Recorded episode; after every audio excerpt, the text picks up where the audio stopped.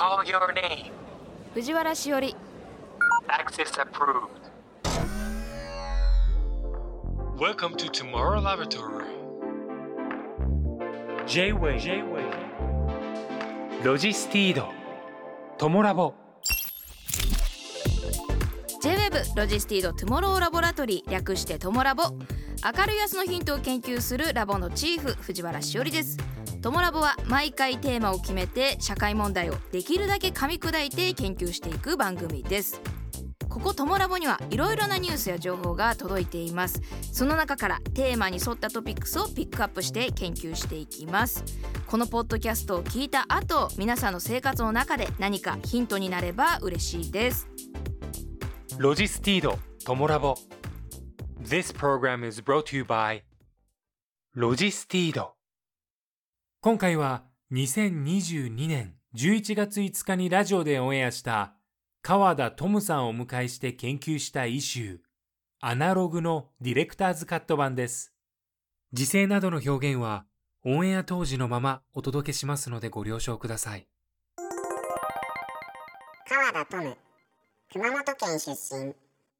クリエイティブメディアビジネスなどさまざまな分野の未来と今をつなぐ開発ユニット AR3 兄弟の長男ワイヤードなどでの連載や JWAVE のナビゲーターとしてはザ・ハングアウトを経て毎週金曜日のイノベーションワールドに出演中。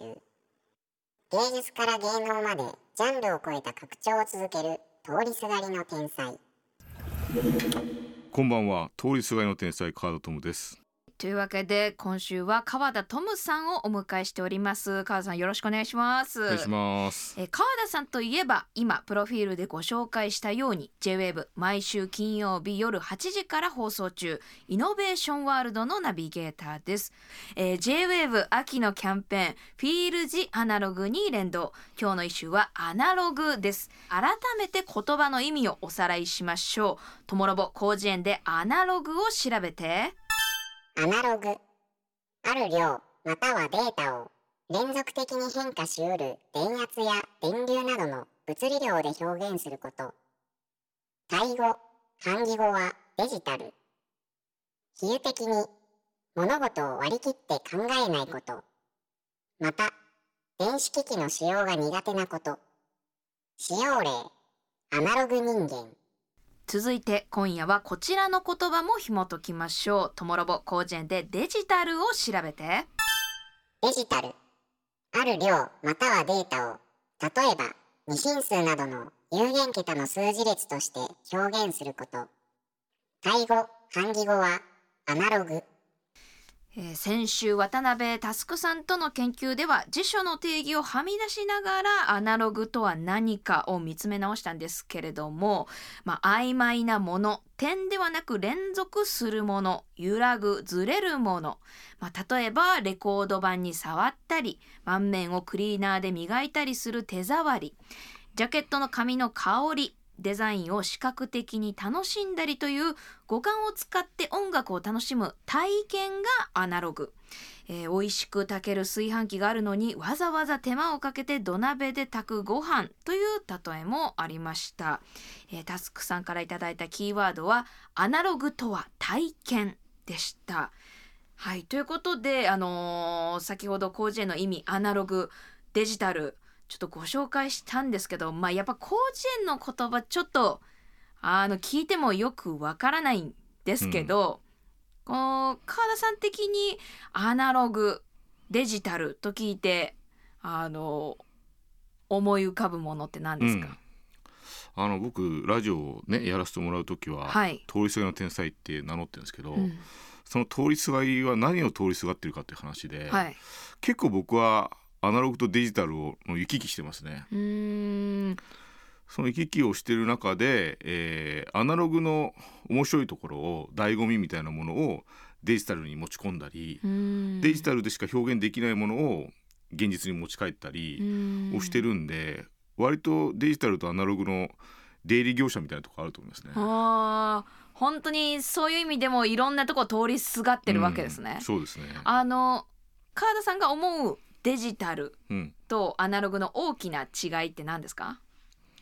そうですね。あのー体験とね情報という定義も、うん。まあ面白いかなと思うんですけど、うん。多分これにあのー広辞苑っていうのは多分ねその時代時代で一般的に分かるように翻訳してるところがあってあのー狭い意味でのアナログとかねデジタルっていう意味とはちょっと違うところにあると思うんですけど、はい僕はあの、えー例えばデジタルというものはあの相性がいいのはプログラミングっていうもので。うんでプログラムってあの語源があらかじめ書いてあるってことなんですよ。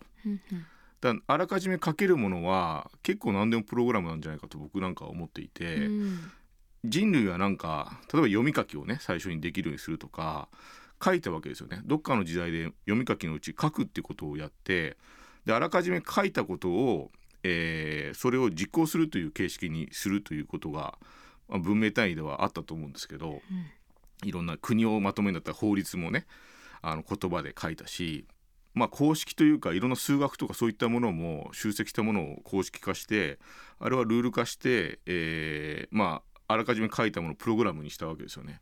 だなんか自然科学の解析結果を何か残るものにしたらうんそれは、まあ、プログラミングなんで僕から見ると。あだデジタルというものの今の現代的な価値を考えると通信可能な情報だと思うんですよ。今まではあの通信ができなかったんですよね。うん通信という概念がない時代のプログラムみたいなものはあーまあほとんどがアナログだったわけですよね。うん楽譜だってあの音に関する情報を書いたものはいプログラミングみたいなものが楽譜だし、うん。あのまあ COC 書とかもみんな僕から見たらプログラムみたいなもんなんですけどうん。一回物質を落としてはい。えー電解質なものとして通信でやり取りできるものになった瞬間にデジタルが情報になったと思うんですよね。だからなんかうーん多分これからは体験イコールアナログっていうことでもなくなってくると思います。ほあの長い目で見るとね。体験例えば、えー今って VR のやつをかぶって、うん。まだまだ体験とは程遠いですけど、うん。例えば触覚とか匂いとか、いろんなものが備わった時にその体験の軸というのはどこにあるのかっていうもしかしたら向こう側でマウントして、えー何かしらかぶった向こう側のバーチャルの世界が体験に置き換わるかもしれなくて、何々が体験っていう言い方は時代とともに変わってくるんだと思いますね。あー先週タスクさんとお話しした時に、自分でも考えたというかあれ、うん。どこからがアナログでどこからがデジタルだ、うん。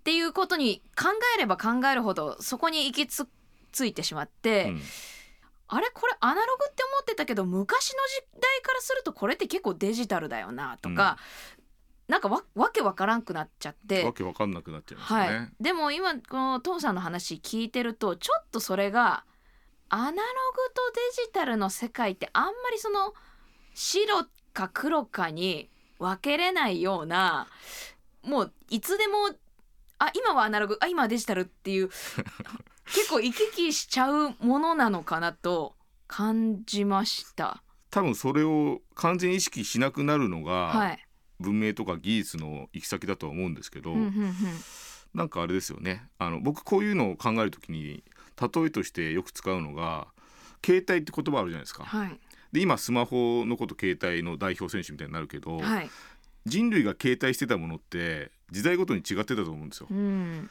最初期に人間が所持してた携帯ってはい。棍棒だったと思うんですよ。はあはあはあはあ。何かを叩いたりするときに携帯してたものあとじ自分が生きるために必要だったものって棒だったと思うんですけど、うん。あと紐とか。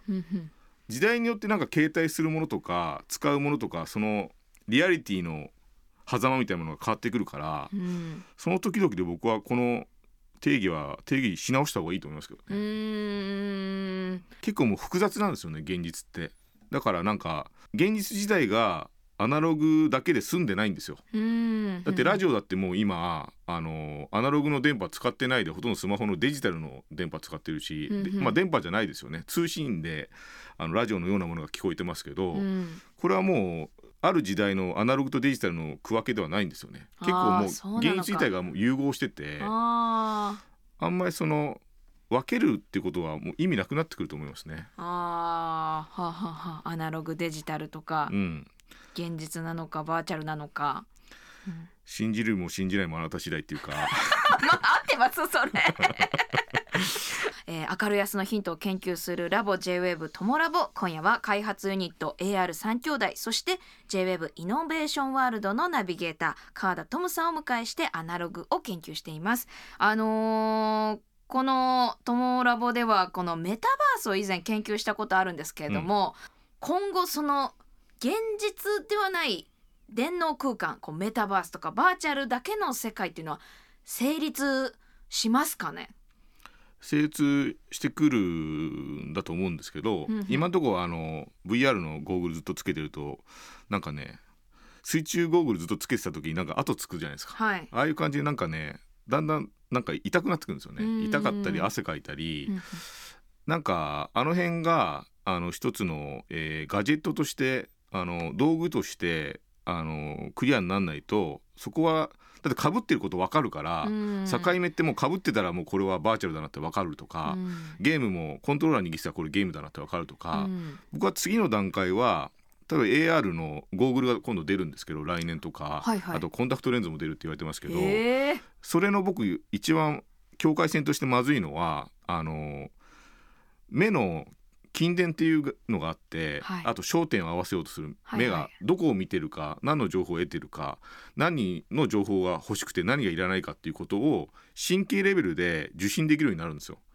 ゴーグルが。はあ、はあはあ。そうなってくるとどこまでが現実でどっからが仮想なのかっていうことが分かんなくなるかもしれなくてはい。そうなってくるといよいよだなと思いますけどね。あー。あまあその物理的な、まあ、物質的なあのハードルっていうのを全部クリアにしていけば実現するっていう今お話だったんですけどこのマインド的なものとしてはその人間の精神的なものとしてうん。成立はしますかね、精神的なバーチャル？あうんはい、精神的にそういう世界が、まあ、こう成り立った時に人間たちってまともでいられるのかうんわかりますわかります、はい。あの例えばメディテーションとか、はい。何かに長けた人ってずーってもう急にその深淵に入れるじゃないですか。うん。僕そのテクノロジーがすることって最初の敷居を下げることだと思うんですよ。うんうん例えば格闘技のゲームであのどっかの回で鉄拳のね方もいらっしゃったらしいですけど、うんはい。鉄拳とかあのスト2とか僕やり込んだ友達と話してたら、はい。なんかもう入り込みすぎてあのパンチとかが頬の横を通り過ぎるのが分かるっていう風圧をもう感じるんですって。あのゲームやりすぎると。えー？もう今 e スポーツとかですごい人いるじゃないですか。はい。あの人たちはもう入り込んでますよ。もう体の一部が中に入ってるかのようにプレイしてると思うんですよ。でそれには経験が必要じゃないですか。はい。あと本本っていうメタバースもあって読書をしてるうちに、はい。その中に入り込むまでの時間って結構読書家として時間を重ねないとできないじゃないですか、うん。それが急にできるようになるっていうのがテクノロジーの進化だと思いますね。うわあどんな世界にななるんだろうな。うんコンタクトレンズで入れ始めた時どんな世界になってるんだろだからそのオーバーレイしているものは分かりやすくホログラムっぽい質感にするとかうはい。あの現れたものを触ったらザザザってするとか、うんうんうんその辺のプログラムも今進んでてあの触覚情報触り心地もうんデジタルで再現できるようになってるんですよ。ってなるとあのオーバーレイしたコンタクトレンズ上でオーバーレイした例えば象が急に現れてきた、はい触ったら象の感触がしたってなると、どれが本当だか分かんなくなってきちゃうんですよ。はいらそれを分かるようにするっていうのが次の境界線でしょうね。うわーすすごい時代になってきた。うん、そういうバーチャルな世界があの成り立った時に感じるアナログ？うん、なんて言うんでしょうね。アナログでもできることをバーチャルでやり始めるとシンプルに考えるとアナログがおろそかになっていくんじゃないかって思うんですね私からすると。はい、でも川田さんはそこの感じはどう思いますか？あ全然あのカジュアルにななるっていうこと。例えばあの電車で GO とか、はい。太鼓の達人とかゲームあるじゃないですか。はい。あれはゲームとしてややって楽しんでちょっとでもその入門みたいになっててちょっと電車操作するの楽しそうだなと思ってでちょっと現実で働いてる方の見え方が変わるじゃないですか。うん。電車も一番前行ってみてあこうあ電車でこここは同じだなとか、うん。あここはオートなんだとかなんか僕は何事も他者への理解の入り口になるとは思うんで、うんアナログが減るっていう感覚はないですね。アナログの中に詰まっていた情報の一端が見えるってことだと思いますけどね。うーんえ例えばですけど私おん今女ですけどはい。男の感覚うん。になれるとかもできあてるんですそれ多分ね一番早いでしょうね。一番最初にそういうの叶うと思いますね。ええ女性がその男性側に回った時のはい。感覚や、はい。男性が女性に回った時の感覚というか、はあは。それはでも一番分かりやすい触覚と、あはいはいはい。あと紅葉とはい。の話だから、一番多分技術的には再現しやすくてその研究も進んでますよ。あのそれの入り口みたいなことは結構巻き起こってますよね。VTuber の女性の多くはほとんどおおじさんですからねやってんの。あそっか。あそっかそっか。じゃあその人たちにとってはもっともっと近づけるんだ。近づけるでしょうね。あーそっかそっか。うん、なるほど。まあそうすると男と女の違いみたいなのを理解しやすくなるとかもそういうこともカジュアルになるっていうなることですね。と思いますよ。なんか最近おじさんがはい。スキンケアしてるじゃないですか。うんうん結構じょおじさん向けの化粧品が出てるけどあれ入り口になってあ女性って結構大変なんだなっていうか思うじゃないですか。そっかそっか。それは結構相互扶助っていうかうん。お互い分かり合えるきっかけになるからいいと思うんですよね。う。ーん。いい風にうん、なっていけば現実世界にも役立っていくっていうことなんだな、はい、脳科学的に考えるコミュニケーション。オンライン脳とはえー懐かしい任天堂 d s の脳トレでおなじみ東北大学加齢医学研究所所長で脳科学者川島隆太さんの著書「オンライン脳」の前書きから一部抜粋編集してご紹介します。オンライン脳とはスマホ、タブレット、パソコンなどのデジタル機器をオンラインで長時間使いすぎることで脳にダメージが蓄積され脳本来のパフォーマンスを発揮できなくなった状態を指します。オンラインでのコミュニケーションは今後私たちに悪い影響を及ぼす可能性があるのではないか。私は実験を重ね結果を得ることができました。オンラインなら会社にも個人にもメリットが大きいと思われているかもしれません。ところがここに落とし穴があるのです。便利になったのと私たちの脳がどう感じているかは全く関連性がなかったのです。なぜオンラインコミュニケーションが問題なのでしょうか。一つはオンラインは楽だということです。肉体の移動を伴わずにコミュニケーションできるのでとても楽です。一方対面によるコミュニケーションは実際に人と接することで脳がさまざまな刺激を受け活発に働きます。オンラインでは楽をした分だけ刺激が少なく脳の一部しか働かないのです。また対面でお互い顔を見ながら良いコミュニケーションが取れた場合お互いの脳活動がシンクロする同期するという現象が起きます。ところがオンラインでは脳は同期しないのです。脳にとってはオンラインはコミュニケーションになっていないのです。オンラインで情報は伝達できるが感情は共感していない。つまり相手と心がつながっていないということを意味します。しかしながら私はオンラインをやめてコロナ前に全面的に戻れと言っているのではありません。オンラインの便利さは享受しながらも私たちや子どもたちの脳にできるだけ悪い影響が出ないよう生活していかなければなりませんとしています、えーまあ、今週も脳科学的なトピックをきっかけに考えてみたいと思うんですけれども川田さんこのオンライン脳に関して率直にいかがですか、あまあ一理あるというかうんうん。正しいというか、はい。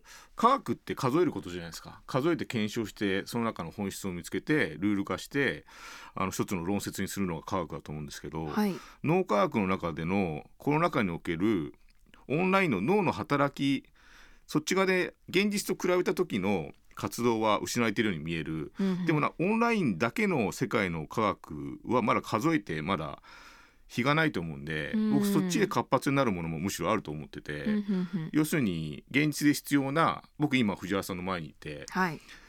急に僕身振り手振りを急にし始めましたけど、はい。この身振り手振りが画面の中にオンラインでリモートで複数の人の画面の中でやるとちょっと変わってくるんですよね。そんなに意味をなさない。ってことは省略しちゃうんですよ人間は。いらないから。それってあのね必要なものだけをやってるってことで僕は必ずしも対価とは思わなくて、うん。先生がおっしゃってるのはその状態のまままた現実に行くと現実に働いてたものが働くなくなるからうん。それはちょっと危ないかもしれない。けども我々の社会が例えばこのコロナ禍がずっと続いてオンラインベースオンラインの方がむしろ主体に生活になった時にはい。こっちの方の科学をしっかり調べないとまずいなと思いますけどね。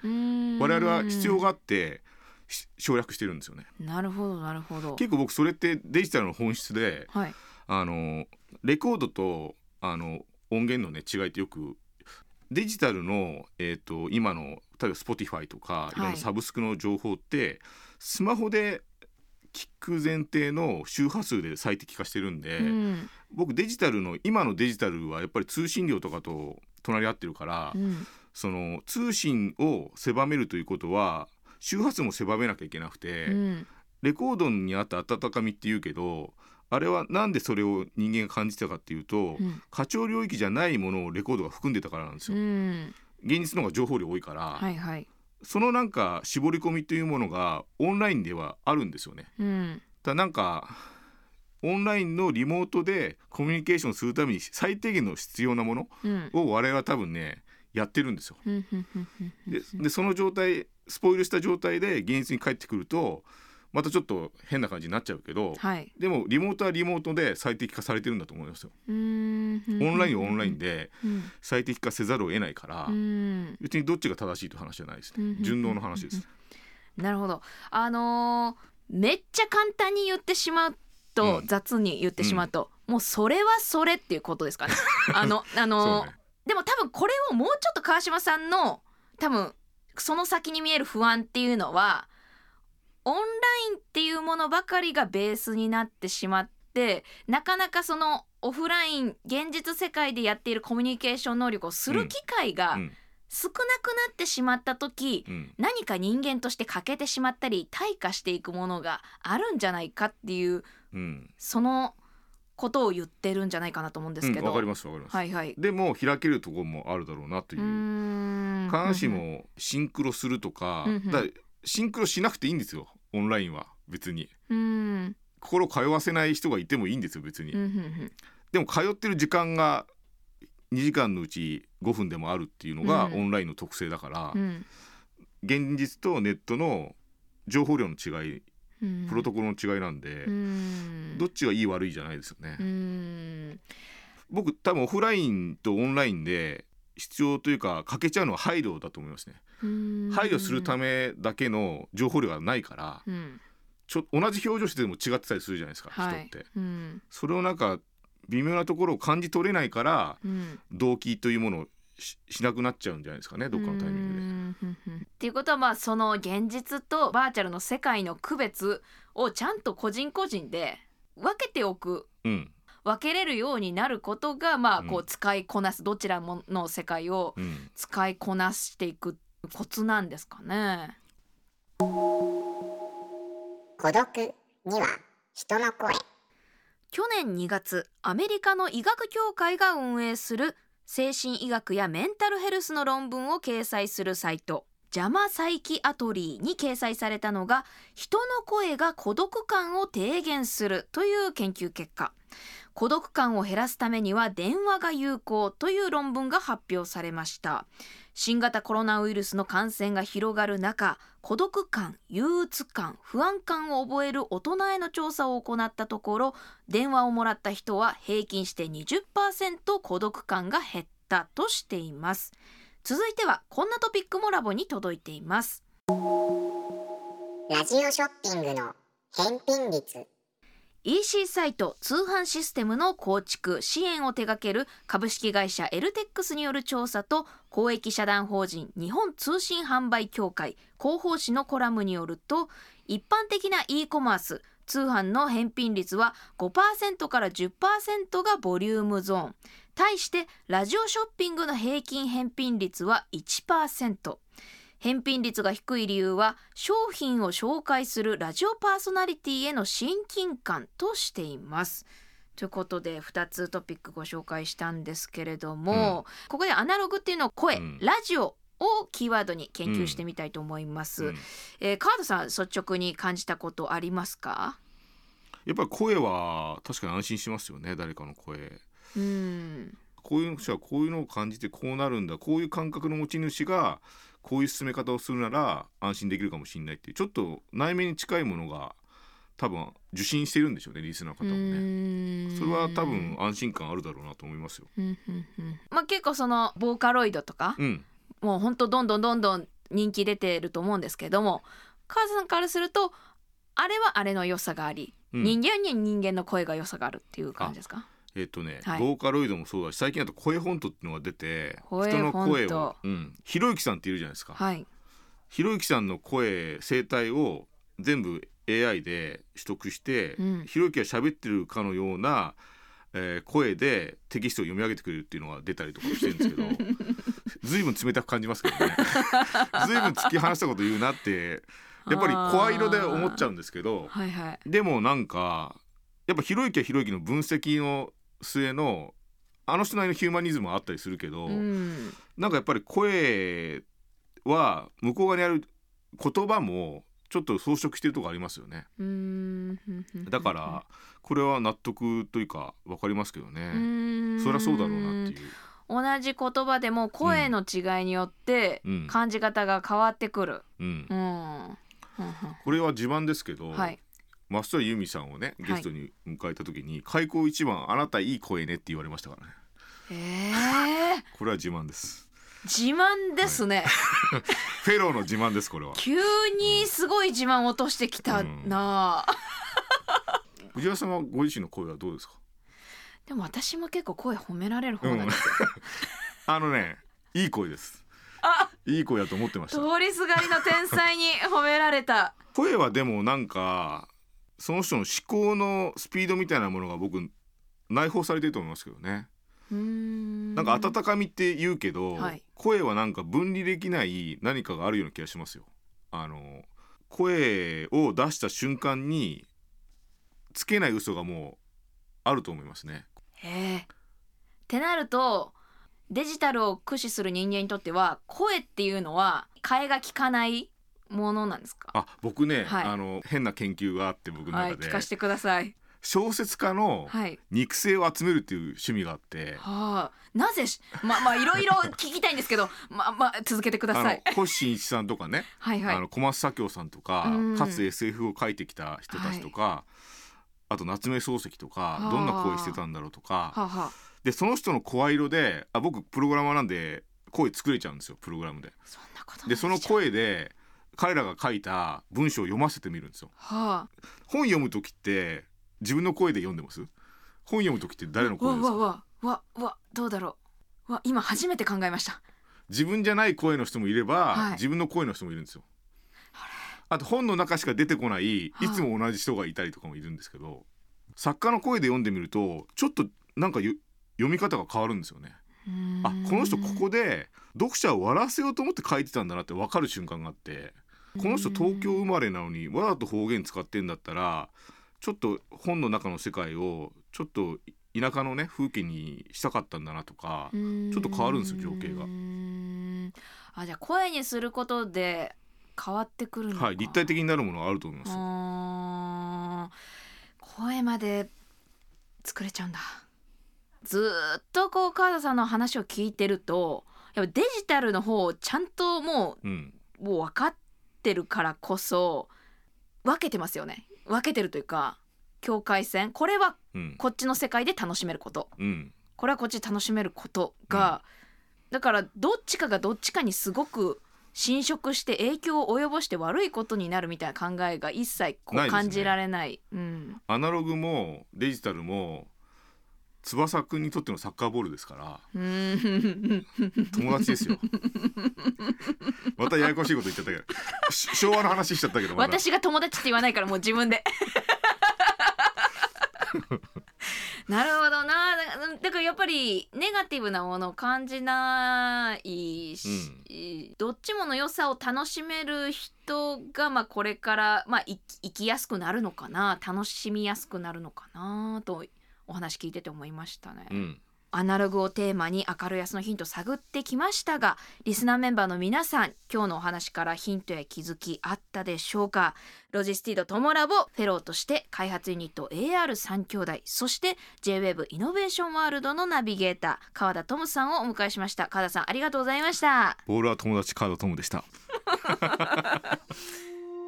ロジスティードトモラボ This program was brought to you by ロジスティード